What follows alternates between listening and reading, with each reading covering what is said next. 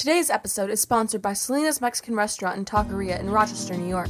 Salena's is celebrating our 25th year in Rochester, and we are proud to continue offering fresh made, Mexican inspired recipes that are affordable and served by Rochester's best. Check out our event space for private occasions, as well as our catering menu for groups of 10 to 2,000. Looking for something different to do? Salena's hosts monthly tequila tasting classes, as well as corporate team building seminars. Check out the website to learn more salenas.com.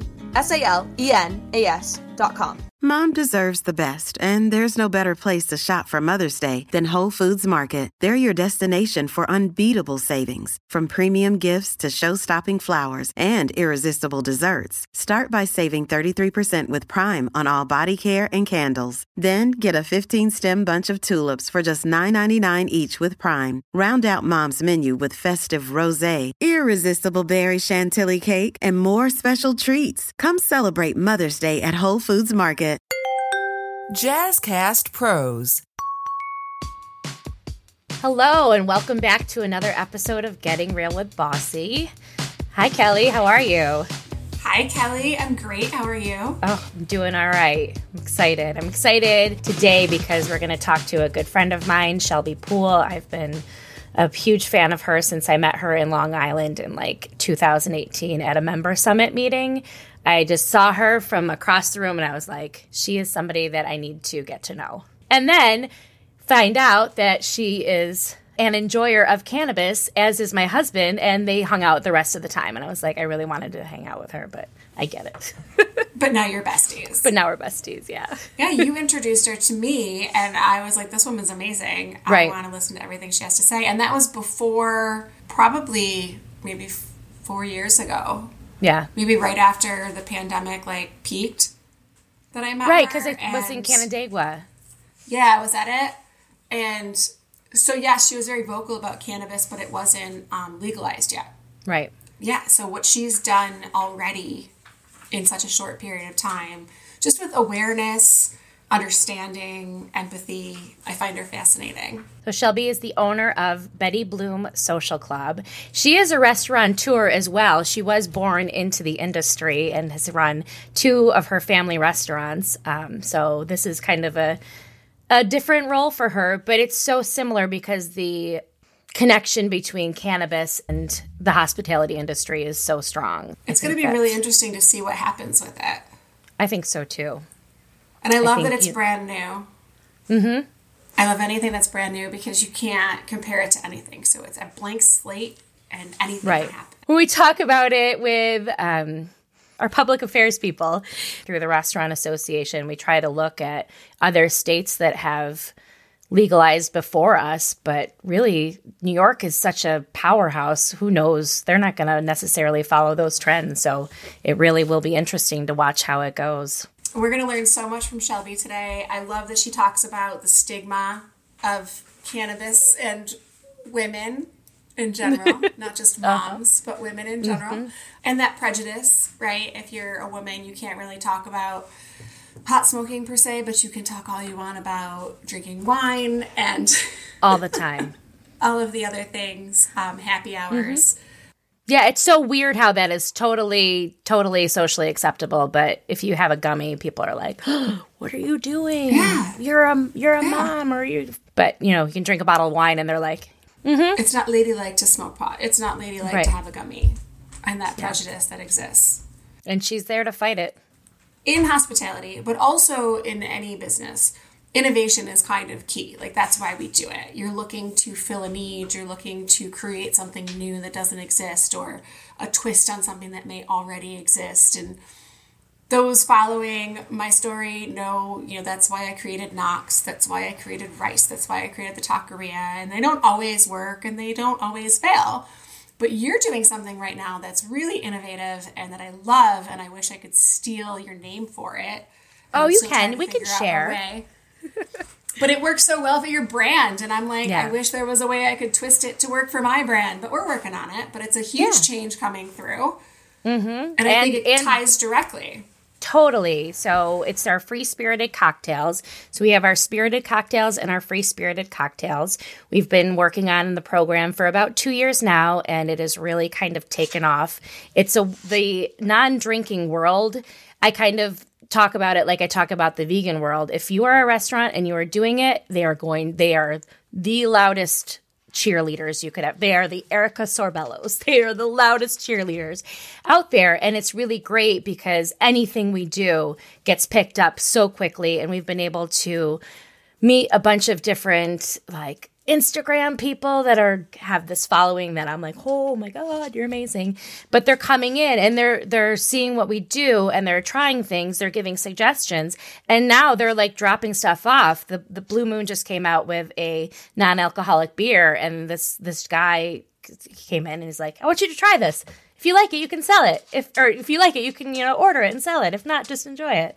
So it's really it's changing and it's very important because the non drinking world is growing and growing and growing. And with cannabis coming, and those con- um, consumption lounge- lounges will soon be here, people aren't looking to drink as much or at all. And I don't think you're going to be allowed to serve alcohol in a, in a lounge anyway. So people really have to get on board. I'm excited. So, what's your favorite uh, spiritless cocktail. My favorite, so my favorite spirited cocktail is a Manhattan, but I've really had a hard time finding a um, free spirited bourbon or whiskey that I like, but I love Ritual Gin and I love Negronis, so that is probably my number one favorite. I use Ritual Gin, I use Pathfinder Spirits, which is like an herbal liqueur, almost can pass for a um, for the bitters, and I use uh, Lyre's Italian Spritz, and it's probably one of my favorite drinks. Awesome. For those that don't know, Ritual is a brand that sells uh, non alcoholic things like tequila, whiskey, gin. Very exciting. All right, well, I hope you guys enjoy our conversation with Shelby. She's amazing. And reach out and let us know how the industry is changing where you are.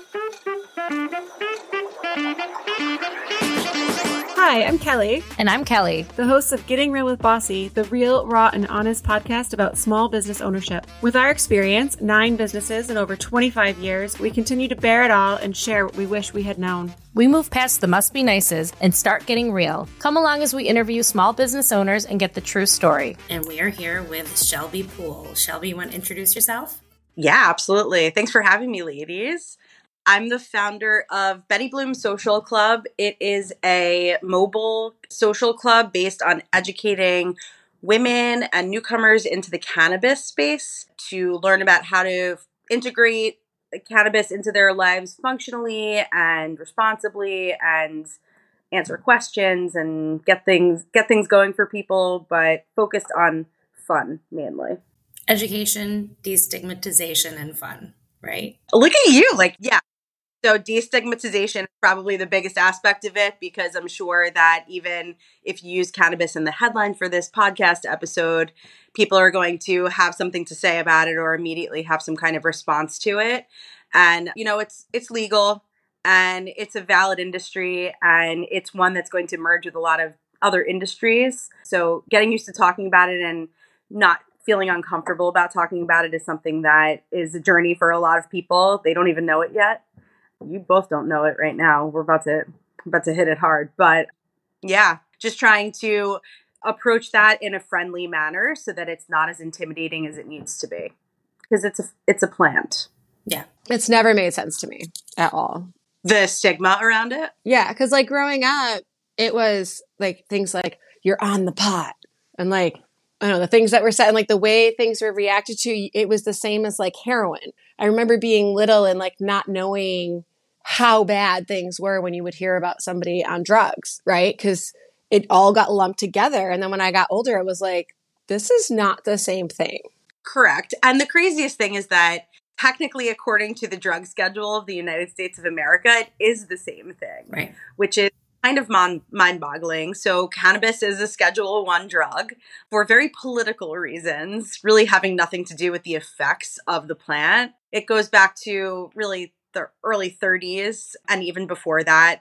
You know, hemp is a really amazing plant and it's very versatile and it's very strong. And uh, there were a lot of other industries that were like, let's hold up there. Plastics. Uh, cotton stuff and like we don't need your hemp paper getting in the way of our cotton paper and that kind of extends to a lot of different arenas so the mission to slow down the hemp industry and overregulate it has been many, many decades. And, you know, we talk about the movie Reefer Madness. I don't know if you are familiar. Oh, yeah. It was released in 1936 and it's a propaganda film that literally was also titled Tell Your Children. And it suggests that if you smoke weed, you will throw people off buildings, throw yourself off a building, you'll rape people, you'll dance uncontrollably. And then the Um, racial component too. huge racial component that came about war on drugs when that sprung up around Nixon's time that kind of was taking hippies and black people were the two people of focus or the two groups of people of focus and saying that like all these people that are associated with the, this awful drug which again schedule 1 drug at the time there weren't people being loud about the need to research the, the actual positive attributes of the plant the war on drugs uh, disproportionately affected a lot of communities, most of which are still affected today through incarceration, family members of incarcerated folks whose lives were kind of put on pause because of possession of this plant that is now legal and that is now up for conversation about rescheduling or descheduling and a potentially thriving industry and hopefully eventual federal legalization. So, you know, it's pretty amazing journey that cannabis has been on in the past hundred years. And I think the next five years are going to be kind of mind boggling for people to realize that they're allowed to talk about it in a public forum without being looked at like a leper. Do you think it'll change in five years? There's just been like such a hard stop on everything. Yeah, I think that it's changing every day. Honestly, I'm involved in an event tomorrow that's a really mainstream event and it's a 500 person party and and it's centered around cannabis. I was at an event the other day that was again centered around cannabis and so the opportunity for people we're going through a pretty sober curious movement right now. People are drinking less than they ever have before. And I'm not going to naysay alcohol, although I don't need to. There are obvious attributes of alcohol that have led to really negative things in our society. I think people are coming to that real, realization. I think health and wellness has become so on the forefront. Mental health is something that has been on the decline, and the opioid epidemic is on the incline. And so, this is kind of a perfect storm of opportunity for this plant to, you know, have its moment in the sun and provide an alternative for a lot of these negative things that are going on in our society. So, yeah, I think five years is totally valid. And, you know, I'm not the only person like me that's getting loud about it. There are at least three of me. so, you know, we're trying to make this a movement. We're trying to make sure that, you know, the plant gets treated with respect, that it gets treated as any other substance gets treated.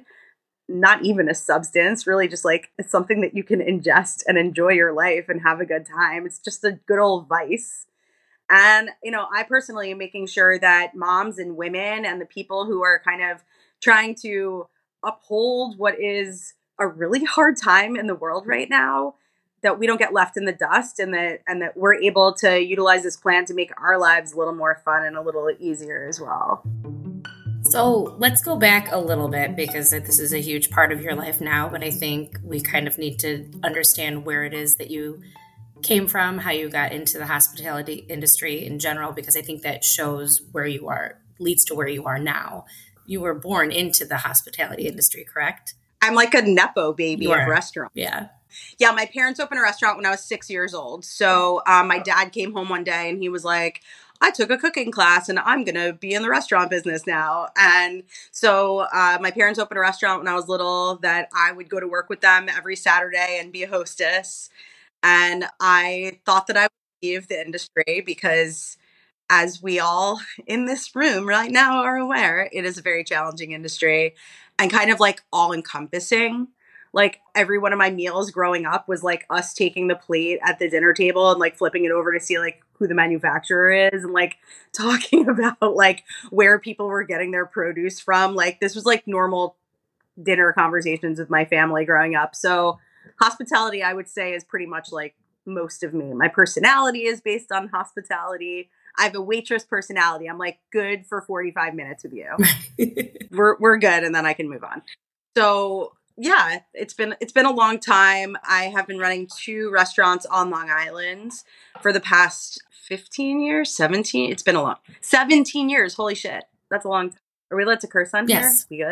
All right, sweet. Um, my husband and I, my husband is a chef. We met at the restaurant when I was a youngin'. You were in college, right? When your parents hired him? Yes, my parents hired him, and my mom called me in college and she said, We just hired this guy. You're going to love him. And I was like, Oh, great. And then I met him, and then a long while later, I, I went into my mom's office one night and I was like, I do love him. Oh, your mom hired your husband. It's like every mom's dream. Mm-hmm. Yeah, and they like, I mean, they were obsessed with him. Like, I didn't meet him for a long time because I was away at school. And by the time I got there, they were like, We're making him a partner. Like, they loved him. So it was like, Okay, I guess I have no choice but to marry this man. Kidding, but also like, we've been entrenched in it for a long time together. So, yeah, we had been running these two gastropubs. So, very focused on our beer program.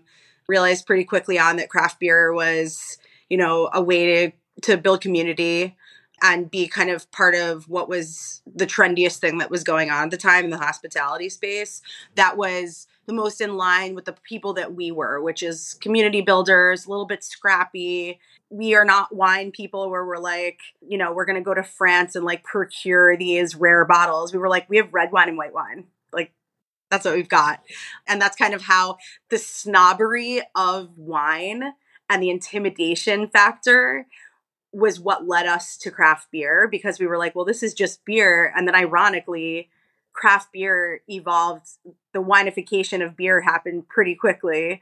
And that snobbery really applied very quickly to beer. So I guess we kind of ran a wine-ish program. You know, like that's when you're building out a beer program like that, it's it's very winey. It's very, you know, specific to regions, specific to origin story and production process and storage process and all these things. And so, yeah, that's kind of my journey through the restaurant. Right before COVID, I was like, I'm done here. Um, Famous last words. You only said that once? no, I had said that for like literally like going on all these like meditation retreats and I was like, tell me the answer, but just make sure it's not the restaurant. Like, thought that the restaurant was running smoothly and I thought you know, I have a bigger bandwidth than these restaurants, which is ridiculous to say because we know that that is a very more than full time. It's like a full life job. But I was looking for fulfillment in other ways and moved to Blue Point Brewery, which is a craft brewery on Long Island. It's 25 years old and uh, was purchased in 2014 by Anheuser-Busch. So I went to work for Anheuser-Busch, which was really amazing to go from a small business to a small business that had been eaten up by a giant corporation. So it was great because I got the best of both worlds in there. And I was doing PR, comms, and events, and I loved it.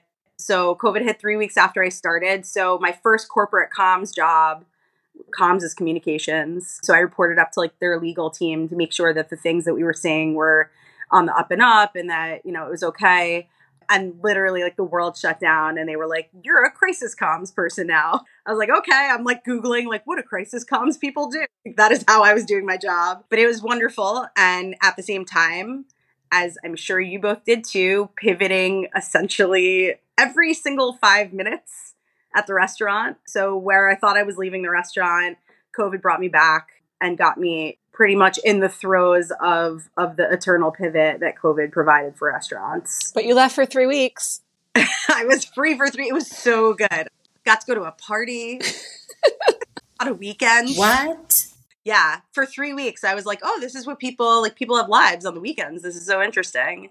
I had never been off on a Friday or Saturday. Right. It was uh, exciting for that time. And then I think Kelly, we met right after that. Kelly B. Do we call you Kelly B and Kelly M? Is that what we're doing? We met before. We met in Long Island in 2019.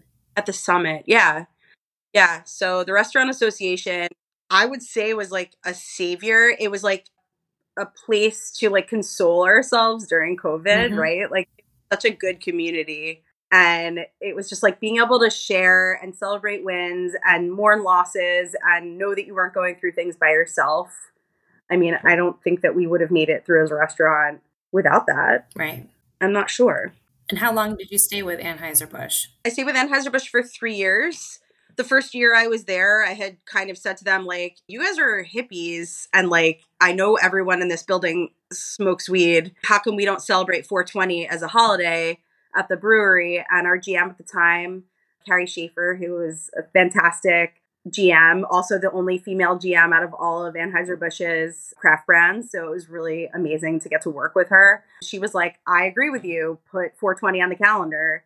And we created 420 Festival, which for anybody that's not, I guess, cannabis focused, 420 is April 20th, and it's a day that is a day you smoke a lot of weed and listen to music, and there are lots of different celebrations. So we launched a 420 party for that year. We did it in the parking lot during COVID, socially distance with some vendors that you were only allowed to go look at the vendor if you weren't eating, but otherwise you had to be like sitting at a table because it was COVID. But it was still amazing.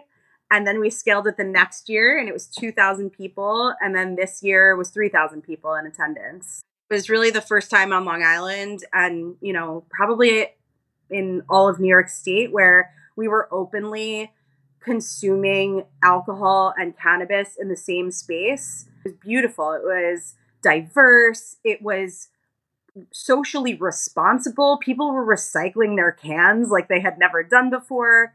There was no anger. There was no bar fight. There were no ambulances called because people were taking the shit out of each other. It was just like good old fashioned fun. And realizing that that was kind of like an opportunity. I think for the first time, people, you know, there are a lot of people like me who don't drink that much. I don't really drink at all anymore. I did because I was in beer and I was like, well, you have to like practice what you preach. So I would drink out of a tiny little taster glass that I would drink beer out of. But I think for the first time, people were like, oh, like I can consume another vice I don't have to be looked at any differently. Like now I'm kind of the one that's like the star of the show and your beer can like you can still have it, but it's not really the focus here. But the intersection has been a really it's been a cool place to be sitting. And I I learned I realized fairly recently that like it's not that I've pivoted from hospitality to beer to cannabis. It's that I'm a hospitality person and I believe in the evolution of hospitality and i think that that's where i'm sitting right now is like how do we how do we all play together in the same space and evolve as post covid individuals who are have been removed from society for quite some time and you know now it's like how do we come back together as our authentic selves our maybe a little bit fucked up after covid selves our struggling selves and just get to like be in an authentic way and just get to like be among each other, doing as we wish to be doing together. Right. Well, you were really at the forefront of craft beer in Long Island, and now you're transitioning to be at the forefront of cannabis, hopefully in the world. So I think you you definitely understand trends. You're following along, and you're going to continue to be a leader. That's a that's a heavy load. How do you manage that? I mean, it's kind of exciting. Like I love seeing people's faces. I think I manage it by like watching people's faces and getting to be around the people who are true naysayers, the ones who really do associate cannabis with heroin, and getting to just have conversations with them where they can see that like there's functionality to this plant. It's not people that are looking for an escape from the world. It's actually looking for people who are looking for like a new approach to the world. Energetically, like I've been a cannabis user. I mean, I didn't call it cannabis until recently. Like that's very highbrow of me. Like you know, I smoked weed as a teenager and as a college student and a young adult. And like, I've always been kind of a really motivated person and highly productive. And I attribute those qualities much to this plant.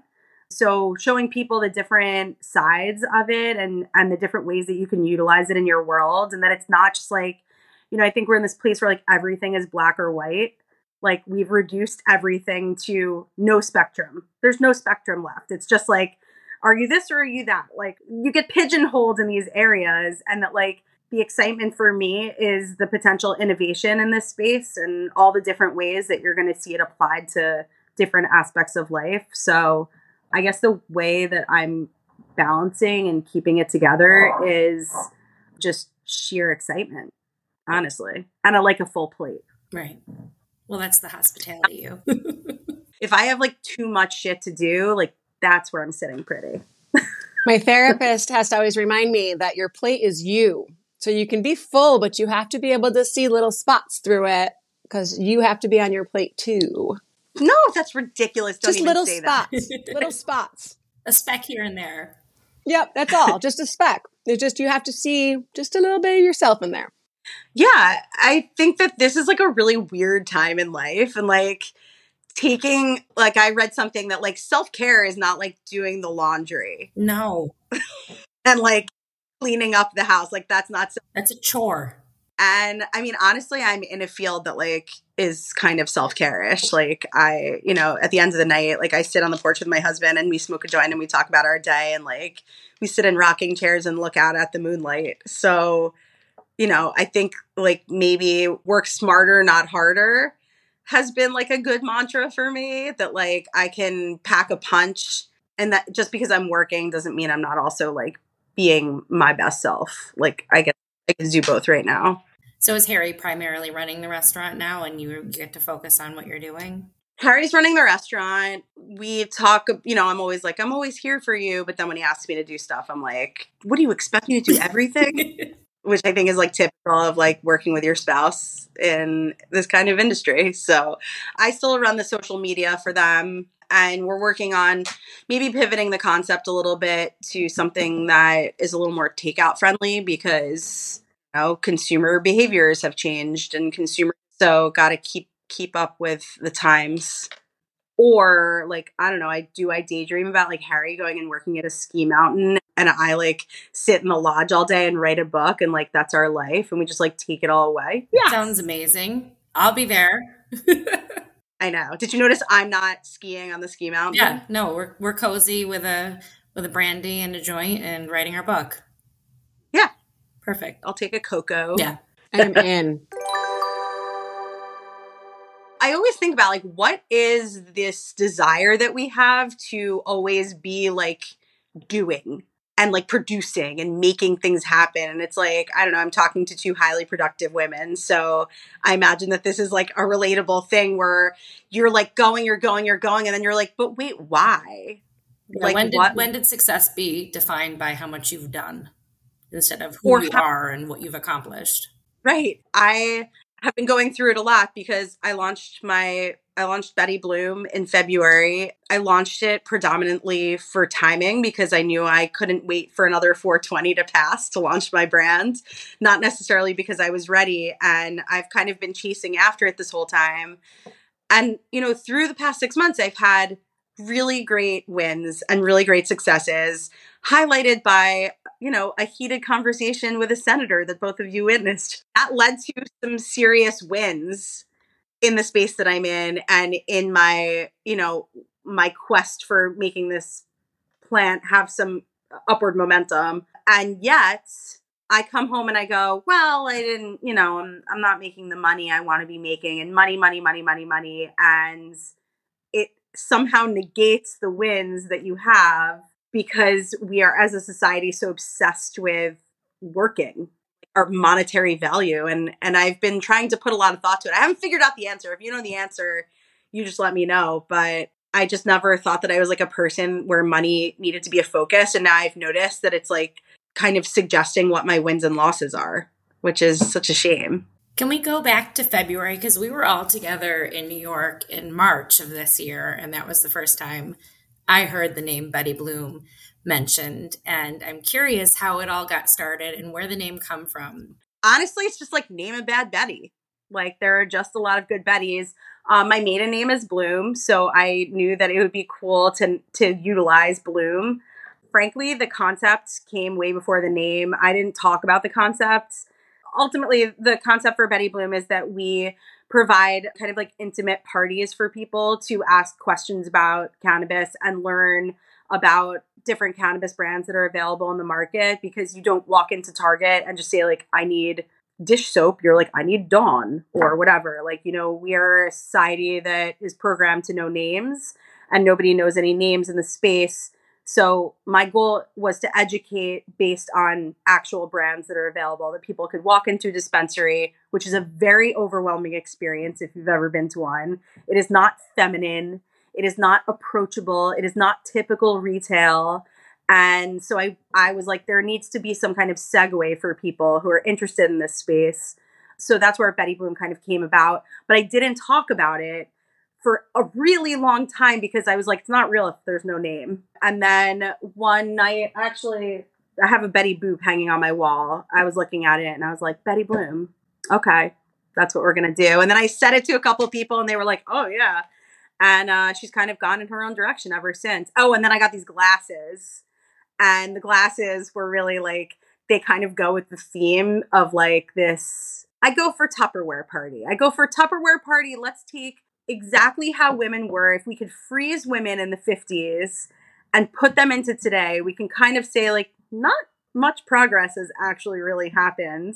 In the 50s, women who were starting Tupperware parties were highly motivated business women, and they really don't, there's not really been a tremendous amount of, we say there's a lot of progress, but there hasn't actually been a lot of progress in that time. So, you know, I've I've trying to model that aesthetic and that idea of that time of like how can we actually take that mentality of the 50s and apply it to today where we're a little louder about the fact that we are ready to take things to the next level aka just like destroy the patriarchy like how can we apply tupperware parties to destroy the patriarchy that's really where i'm at right now. Love but it. i got these glasses, and everybody seems to think that they're like my shtick and so like that's kind of just been the thing that's driven home the brand, which is insane to say. But then you think about it and you're like, okay, there's a lot of companies that have like a signature thing on people. Like Mr. Clean has a bald head. Imagine Mr.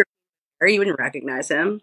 I don't know. So what are you doing now with Betty Bloom? Is it mostly events? Yeah, so ultimately Betty Bloom is an agency model where I work directly with brands and serve as a conduit between cannabis brands and non-cannabis brands to do what I did at Blue Point, which is take the cannabis lifestyle and incorporate it into other areas of life. So, health and wellness, education. So, it's really like holding hands with individual brands and kind of like joining them together and saying, like, you two have synchronicity here. You just don't know it yet. Or, you know, you want to look authentic. Well, here's a group that's going to help you be authentic so that is my area of focus right now is getting the right cannabis brands on board for wanting to turn their their marketing efforts to a more partnership based focus and community based focus really big on cooperative big business practices so you know right now it's like getting players in the room and incorporating them into my programming and yeah it's predominantly event focused so once a month i do an infused dinner and a movie at our restaurant Jackson's in Commack. It's a themed movie, so a themed menu to go with the movie. So I did Dazed and Confused, I did Half Baked, Friday the 13th, and then I don't know what I'll do for November. Have any ideas on that? I don't know. I don't know what I'll do. I'll think on that. I'll get back to you. So I do that. I do a flea market where I have vendors come in. And then right now I'm in the throes of planning a pretty large International Women's Day event called Mainstream Mary. And that is, it's a completely interactive event.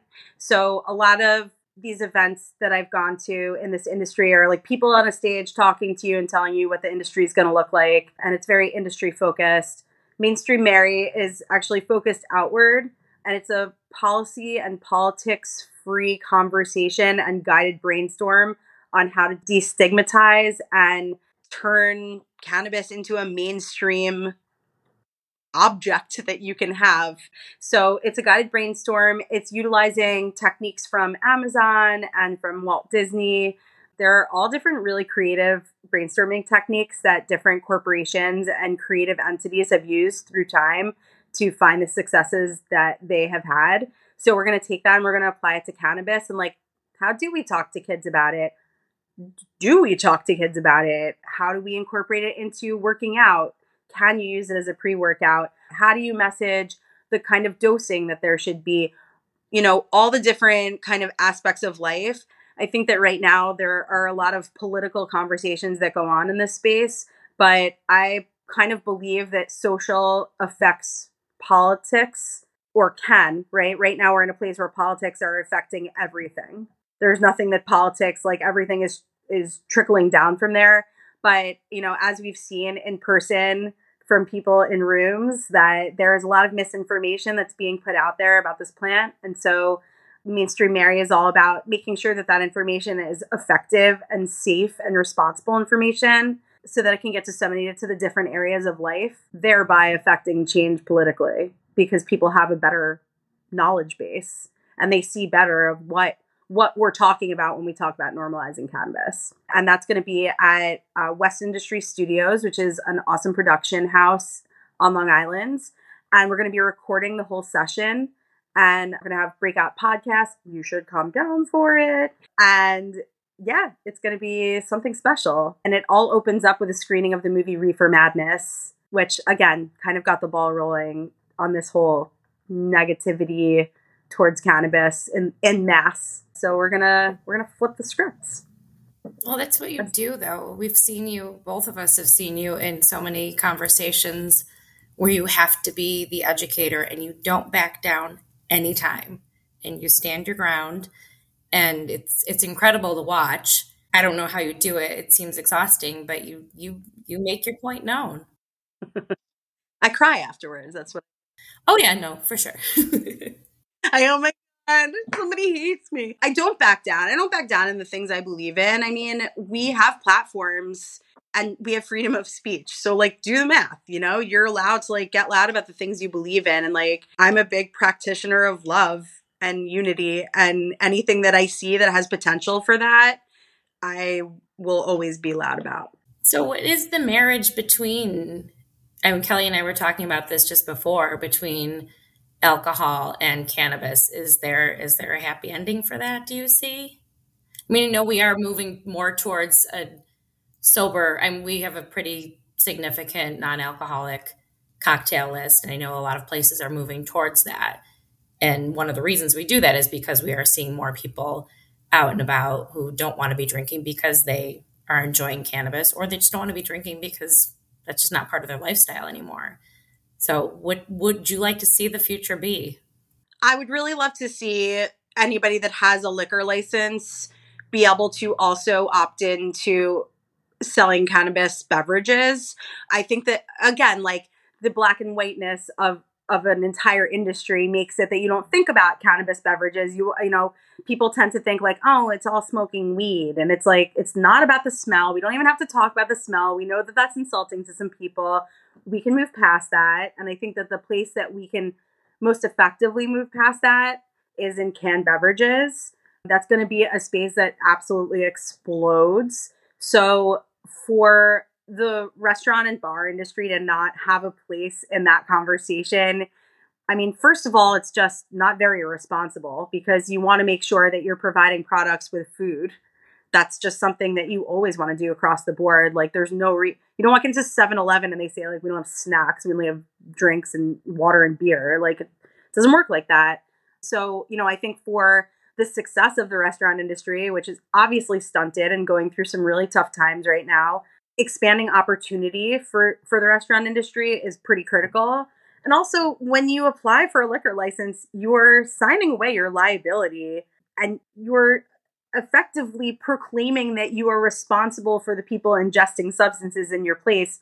If you would like to choose another vice to be representing, like there's absolutely like it's nonsensical that they be segregated. So, you know, for me, I think that the future of the industry and the intersection between alcohol and cannabis is that they get to live in the same space from a consumption standpoint.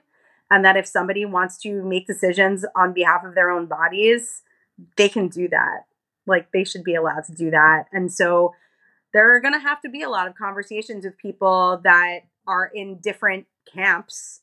You know, I call the Office of Cannabis Management I call it the Eve to the State Liquor Authority's Adam. The Office of Cannabis Management is spun off of the SLA. And so since they've become two entities, they don't interact and they don't engage. They're operating as two separate models, but it's all vices. It's all 21 plus substances that you're ingesting. And so, like, um, I'm hoping that that merges a little bit. And, you know, I'm working to figure out how there can be how people like me can can help and aid in that conversation people who have a hospitality background. And i just think general hospitality in the cannabis space is really important. Like i've gone to a lot of events that you know have a really loud dj and don't have a lot of water. And like those are like the two basics for a cannabis event. Like people want to talk to each other. They don't necessarily want a dj blasting over them. They actually do like human interaction and conversation and like you get cotton mouth and you have the munchies so like have food have drinks and like allow for people to just like chill out and relax and get creative and get crafty and get deep because that's kind of what the industry allows. So let's start focusing a lot towards making cannabis users feel included in the hospitality space and then kind of see how it shakes out and as far as sober curious, I don't blame people. I'm sober curious myself. I'm actually what they call California sober, which is very fancy. It just means that I don't drink and I smoke weed. but it sounds really cool. I have a political question. I love everything you're saying, right? And it's like this perfect world, and you're putting on these events, and I want to go to them all. And I also, on the other side, have a restaurant that employs a lot of people that live in the city. And the city of Rochester right now has a huge spike in gun violence that has been called by the chief of police um, to be completely because the state legalized marijuana and then didn't allow any shops to open. So by the legalization of it, the black market exploded and a bunch of gangs apparently moved into Rochester to control the drug market. With that being said, I am constantly having people having to leave work because of gun violence. So it's like I see both sides of this, right? So I'm like, I love it. And I, I've always thought it should be legal ever since I realized that it wasn't what it, I was told it was, right? And the fact that it's not, and I think, what are we at seven legal stores right now? And then they, they opened one in Rochester, but then I think they closed it back down. I mean, the illegal stores are everywhere. Illegal stores are everywhere. There are like 26 as of today. Okay. And right, there were 453 licenses, 463 licenses that were issued. And the goal was for many of them to be open by now. So, right, the rollout of this industry, like, sure, I'm talking about like the sunshine and bubblegum version of this, but like, there's for sure not just even one dark side of it, but like a lot of dark sides of it. Like the territoriality of cannabis in New York before legalization was already insane. New York was moving more metric tons of weed than any other state in the country. So, like, there is already a thriving industry going on. So, you know, yes, the black market has gotten larger. It is mind boggling to see how many shops are open and selling and no qualms about it and yet the people that have like gone through the proper steps and the proper avenues to get to a legal shop are unable to open. Like i imagine there's a lot of corruption at play. Like i don't imagine there's a lot of corruption at play. Like that is just point blank that is true. And that's for everything in life and that's shit. As far as the unregulated market taking over and causing violence yeah it's a serious problem and the lack of mass education on procuring legal products and regulated products is absent. There is none. And so there's no way for people to know where they should be buying these products from. Like I there's one dispensary on Long Island. That's it. Most people are not getting their product from a legal dispensary. They're getting it from the unregulated market, which is like again, it's been happening for generations and generations, right? Like these are legacy people who have been involved in this industry. So it's not to negate the validity of it. There are some people that have valid businesses that are unregulated businesses, and that was by force because it wasn't legal. So, you know, it's not like the market didn't exist because it wasn't legal. The market existed because there's always been demand for it, and it's a plant that you can grow. And so it's pretty easy to keep that going. You know, the big conversation is that the more we educate people and the more stores that are legal that are open, the less people will go to these black market shops and the less power they will have to be driving down the price of products and moving products and selling products that might be laced with things that are not okay or products that are out of code from another state that are coming in. Like it's a huge problem. And you know i think the big biggest unfortunate aspect of it that i've picked up on and this is just i try to stay i really like politics freak me out because i'm like i'm not acting like i know what's really going on because i'm only seeing the media's version of what's really going on. Or you know you're telling me the story of what's going on in your town like that's not something that comes down to long island. Like nobody's shouting that from the rooftops by any means on long island. It's horrifying and so sad and i do think that cannabis is like a really easy crutch for people to fall on and say like oh yeah no it's because of this when like mm, no i mean there's also like a huge mental health issue and like there are gun control laws that are broken in our state and in our nation and so like you know to put it just on that one piece of information which is that like cannabis is causing it is like a little bit of like well, a, for the violence in Rochester, it's not cannabis that's causing it. It's the legalization slash not rollout of legalization that's causing it because it's a market that they could come in and take over without having to worry about getting in trouble. right Right. go back to where I feel like there's a big a big issue is that the regulation, the all like these these shops that are popping up all over the place have fallen under control of the Office of Cannabis Management. And so now you're taking this very new organization in the state, it's state organization. They're responsible for creating all of the legal rollout. They're responsible for, you know, being sued, frankly, like left and right, because that's what's going on right now. They have to create all the policy, they have to enforce all the policy, and they have to enforce the opening of these legal shops without the support of local municipalities. And that's just like not realistic. It's just not. I don't know how anybody could expect that an organization can just pop up and be like, yeah, we're going to shut down all these places. Also, we're going to make sure that you get your license, that you're you're a social equity applicant, that you're getting all the resources that you need. Like, you know, I just find that like this lack of unity across the board with municipalities in general is just a big problem. It's a shame that people just don't talk to each other. And I think that like when I brought up the Office of Cannabis Management and State Liquor Authority don't communicate with each other regularly and have, you know, united front there, that's the first example of a bajillion examples of how like the lack of working together is going to kind of keep this snowballing until the snowball falters and they do start shutting down these shops, which really has to happen. You know, like New York City is finding landlords if they open the shops, and yet they're still opening. So it's like I have no idea how it got to this place, and I I'm hoping that with more more regulated shops opening and more people getting on board with mass education of where to procure safe and legal products through the state like that's campaigns that need to be happening right now and they're not and i hope it gets better in rochester because that sucks So while we're on touchy things, I remember when I had my first daughter and like Facebook was just kind of like blowing up, right? Like, so social media, I'm aging myself here. But she was born in 2009. I had Facebook, but it, it was just starting to like get big. Like I was still uploading pictures from my camera, right? When she was little. But one of the things that always bothered me was how okay it was to have play dates and moms would drink wine. And I'd be like, well, I have to drive home. Like, can I just smoke a little? like, well, I'm stressed out and I'm tired. Can I talk about how I just want to get high and watch TV? Like, do I have to drink wine? it was always so focused on like drinking as a mom. And it just drove me insane. And it's like, why is it okay? Do you see that shift happening? Like, I'm not really in mom groups anymore, but is there a shift to, to welcoming pot smoking moms?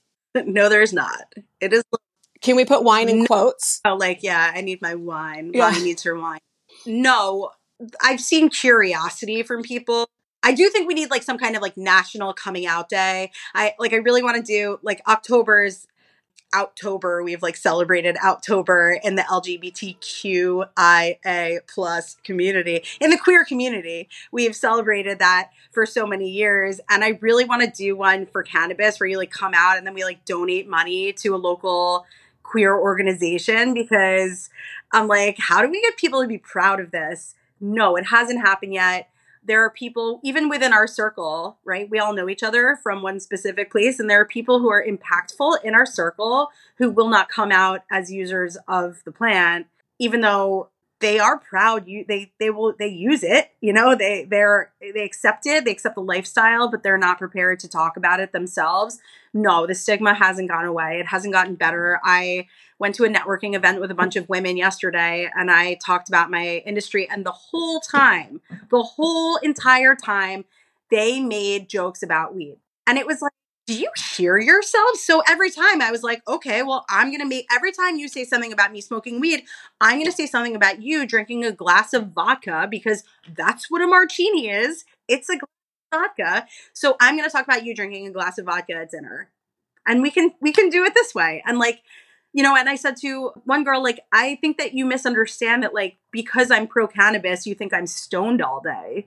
Like, that's not the case it's not the case at all. Like I use it for very specific moments in my day. I use to unwind with my husband at night. Not that that needs justification. And I use it during the day as a micro dose to focus because sativa there are some products out there that are very specifically made for focusing and I'm not really like a meds kind of person. So I use it to focus. And even though those are legitimate, reasonable things to say, no, I've found that the the commonplace mom group is still going to default back to, you know, she's a stoner and she's a pothead. And that's a that's a shame and I think that the more people that are open about it and that are non-judgmental about it, the better it'll get. And I'm kind of at a place where I accept that this is the way people are going to speak and I just kind of follow things up by saying like if you have any questions about it, I'm happy to answer it. Like anything I can do to make it more accessible and less intimidating for people. Like we mock what we don't know.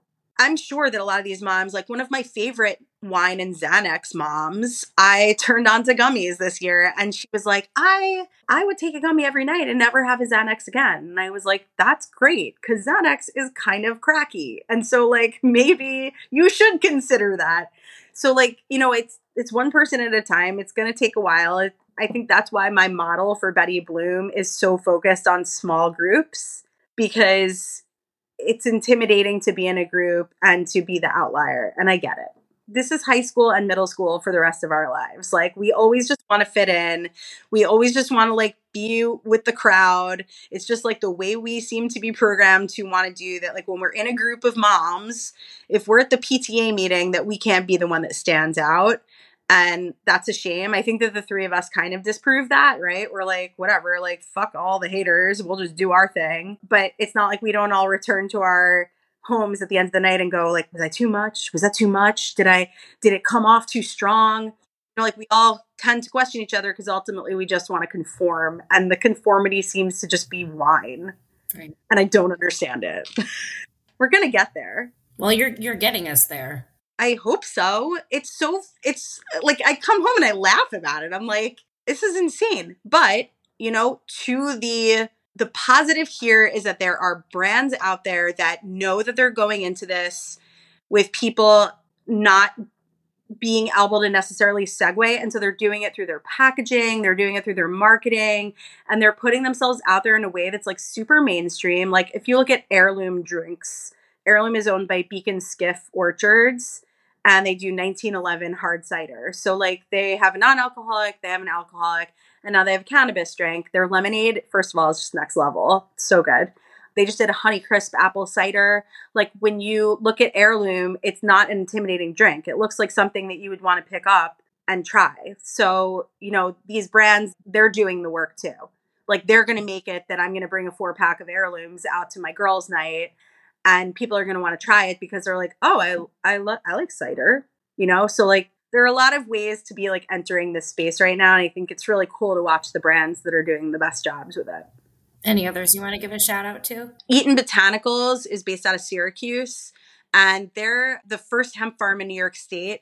Their main business is actually they create bedding for livestock. Eaton Pet and Pasture is their main business. And they spawned off and they did Eaton Botanicals. And it's a low THC, so it's five milligrams per gummy.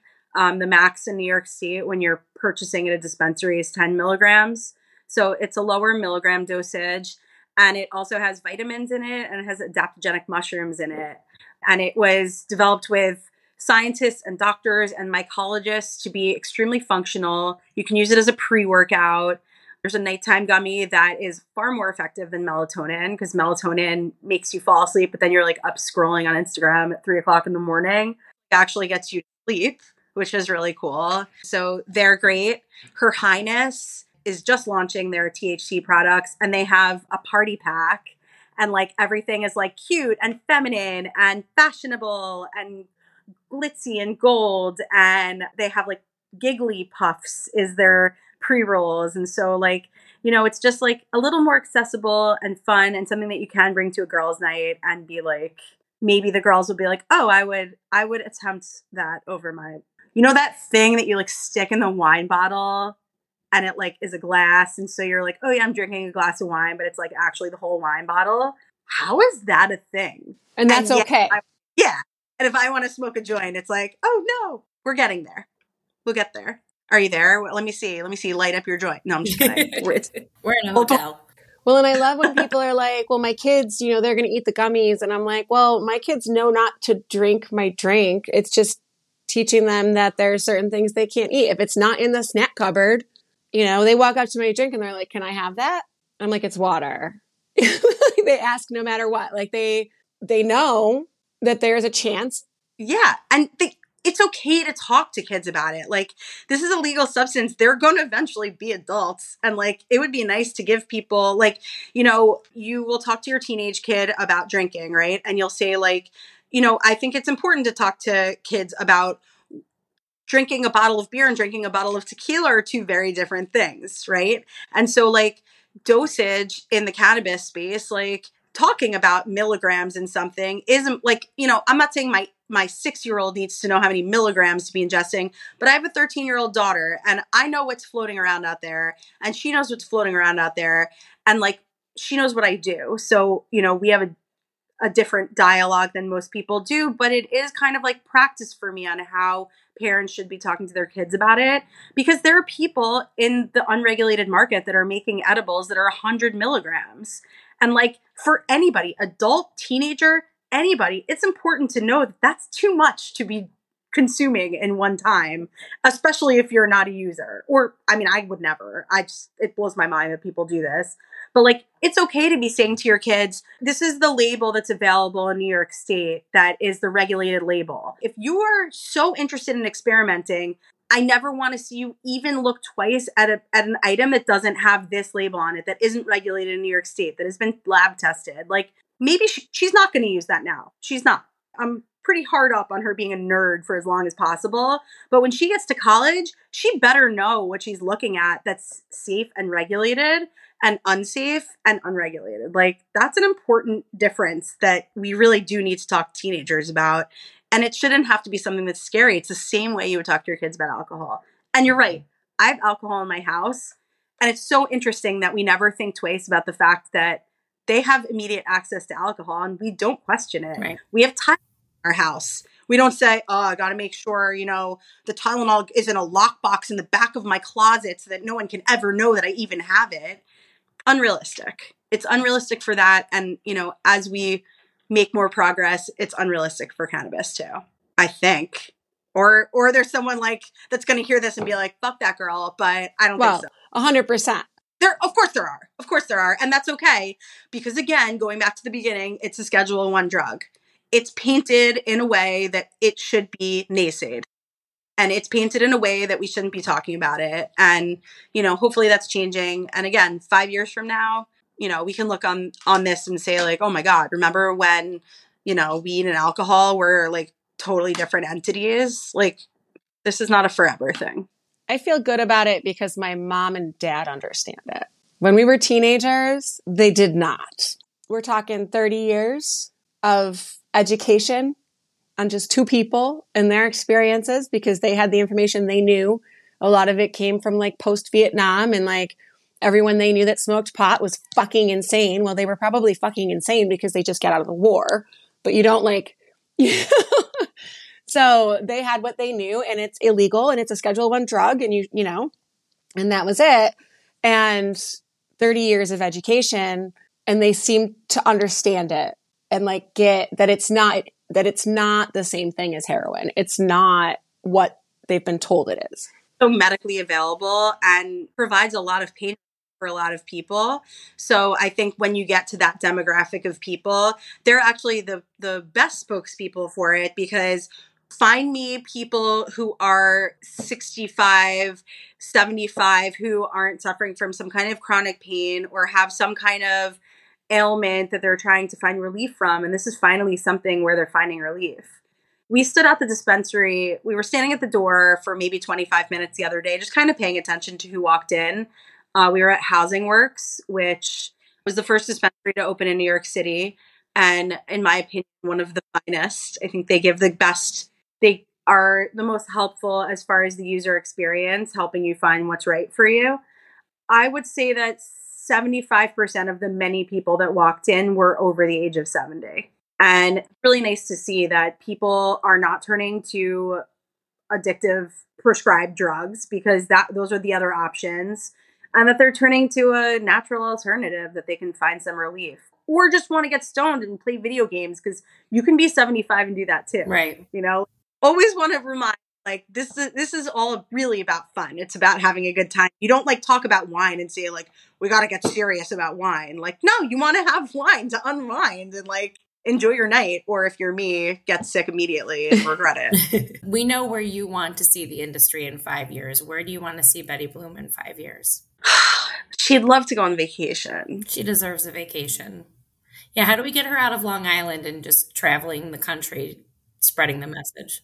So I am going to be spending the next couple months kind of turning inward on Betty Bloom and planning for how I want to see her grow.